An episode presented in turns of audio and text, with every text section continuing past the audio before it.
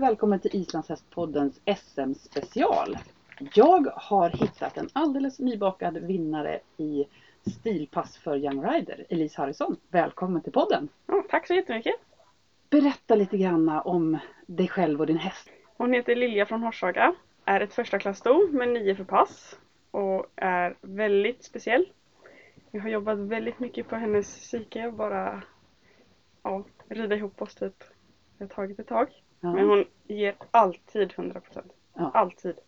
Hon skulle aldrig göra något för att vara dum. Gud vad härligt! Så ja, hon är en helt fantastisk häst att rida. Hon Ja. var, så. Och eh, jag heter Elise och är 20, fyller 21 i år. Så mitt sista Young Rider-år. Kommer från eh, Kungsbacka, Onsala och jobbar just nu hos Vigne Jonasson på Backholme. Just det. Mhm. Och där har jag Lilja. Ni vann ju eh, SM-guld i stilpass igår. Ja. Ja. Kan du inte berätta hur stilpass går till? Jo, man eh, rider på en passraka. Så rider man in och man rider in i en slags tratt som ligger på marken som är 25 meter lång. Och i den tratten ska man fatta galopp från valfri gångart. Och sen har man, efter tratten har man 25 meter på sig att lägga hästen i pass. Och den läggningen bedöms från 0 till 10. Sen har man 100 meter pass som går både på tid och den ska vara snygg. Så eh, 50 meter döms först och sen 50 till. Och ju snabbare tid desto bättre poäng får man. Mm. Eh, för tiden räknas också i poäng. Och sen har man 50 meter på sig att ta ner. Typ. Men man kan gå lite över om hästen är snabb. Så det ska gå fort och det ska vara snyggt och bra ridning. Ja, precis. Hörru, hur har uppladdningen varit inför det här SMet? Hur har ni laddat du och Lilja? Ja, den har varit lite annorlunda skulle jag säga. Förra året var jag med, jag hade min träning höll och jag fortsatte på samma sätt som gjort hela året. Detta året så bytte vi taktik helt. Bara nu efter ÖSM. Okej. För på ÖSM gick det inte så bra. Ja. Utan vi kände att det behövde ändras något. Ja. Och då bara bytte vi helt, vi red henne som bara passhäst. Och eh, mycket bara turer, hon ska få springa runt lite mellan tempo, spelar ingen roll om det är lite grisepass eller tölt eller hon ska bara lyssna på halvhalter och övergångar och det galoppfattningarna skulle bara sitta och det skulle bara vara att hon lyssnar på när jag säger ho, att hon ska Mm. sakta av och så. Och det har faktiskt funkat väldigt bra. Mm. Och det kändes, kändes som det har gett resultat ändå. Mm. Så från att ha varit mera femgångshäst så har ni specialiserat på passen nu Ja, alltså? Ja, det är planen. okej. Ja. Så, eller var planen. Det var planen. Ja. Just det. Eh, kommer du rida några fler grenar av henne? Ja, speedpass på söndag. Så, Härligt. ja. Har du några fler hästar med här på tävlingen nu? Jag har ett eh, sjuårigt sto som Mm. heter Troja som jag tävlar i eh, tölt och fyrgång. Mm. Ja. Okej. Ja. Hörru, kan du inte bara ta oss med på en resa eh, gårdagen? Berätta om passloppen. För det är två stycken sådana här Ja, två stycken. Ja, Eh, berätta, hur var loppen? Det var väldigt nervöst fast jag var ändå inte så nervös som jag trodde jag skulle vara. Jag hade suttit i stallet innan helt själv och bara stängt av radio och allting, satt helt tyst och bara tittade på hästen typ en Ja. timme innan. Och bara förberedde mig långsamt liksom. Så gick jag ner och red igång och bara på samma sätt som jag tränat hemma, bara lite halvt grisepass liksom och bara lyssna på mina förhållningar och allt sånt där. Och sen var jag ganska lugn fram tills de ropar in mig att jag ska köra. Mm. Då blir jag jättenervös. Och Lilja är jättekänslig för eh, om man spänner sig lite eller om man blir nervös eller arg eller vad man än är så ändrar hon humör efter, efter den. Så hon blir ju mega taggad för hon visste ju att hon skulle springa pass snart. Mm. Och jag kommer in men hon kändes ändå hyfsat kontrollerbar första. Mm. Och jag lyckas få till en, en fin fattning. Och lägger henne och det bara känns jättebra. Och sen kändes det som hon skulle slå upp i mitten.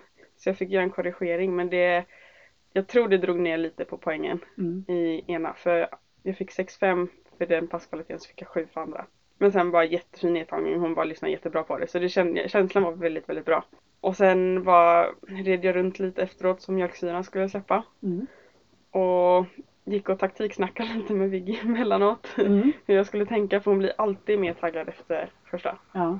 Vi bara stod och försökte få henne att bara andas och ta det lugnt liksom. Och Jag satt där ganska lugn och sen ropade de in mig för andra gången och då var det samma sak, blev skitnervös. Ja. Rider fram och hon är ännu mer taggad än hon var första och bara kommer in och det känns som att man sitter på en tickande bomb. Liksom. Ja. Hon ska bara springa. Liksom. Och jag kommer till tratten och försöker fatta galopp och hon bara drar i pass och då kändes det som det var onödigt att ta tag i henne. ja. Så jag bara lät henne gå upp i pass. Okej. Så jag nollade läggningen där. Men. Man eh, måste lägga från ja, galopp för att precis, få poäng. för att få poäng. Så eh, jag nollade och satsade bara på en jäkligt bra tid istället. Och Ja. tiden blev mycket, mycket bättre. Ja. Jag fick 8-2 tid. Och det är jättesnabbt. Mm. Och sam- bättre för passkvalitet och samma nedtagning. Så Ja. jag var jättenöjd. Så eh, ja, Var i startfältet var du någonstans? Var du mot början eller slutet? jag var slutet. Jag var var näst sist. Ja. Så då var det en till bakom dig. Men Ja. var det redan klart då när du kom i mål att du hade vunnit eller? Hon var junior bakom mig. Okej. Så, eh, och det var, jag hade räknat ut att Konrad hade ju vunnit men han var ju inte svensk. Just det, för det är en, en i er klass så var det en eh, Konrad som eh, hade bättre poäng än du. Mm, men precis. han tävlar inte för Sverige så och då blir, man inte, just det, då blir man inte svensk mästare. Så det var väldigt skönt. Ja. Men vi låg på väldigt jämna poäng. Jag har eh, tittat på våra poäng och hade jag bara fått samma förläggning som jag fick första hade jag tagit honom också. Okej, ja. Så det var lite kul. Man kände att man var där ändå och fightades även fast man Ja, bit ifrån. klassen. Och det är ju så, ska vi berätta också i stilpass, att där räknas alla siffrorna. Mm. I ovalbanegrenarna så räknar man ju bort bästa och sämsta. Mm. Men i stilpass så räknas alla siffrorna Mm. in. Och det är det som gör det så himla känsligt också. Mm. Förlorar man bara något poäng hit eller dit så är det båda räknas in och då är, Just det, då är man... faller man ganska Ja. rejält om det så.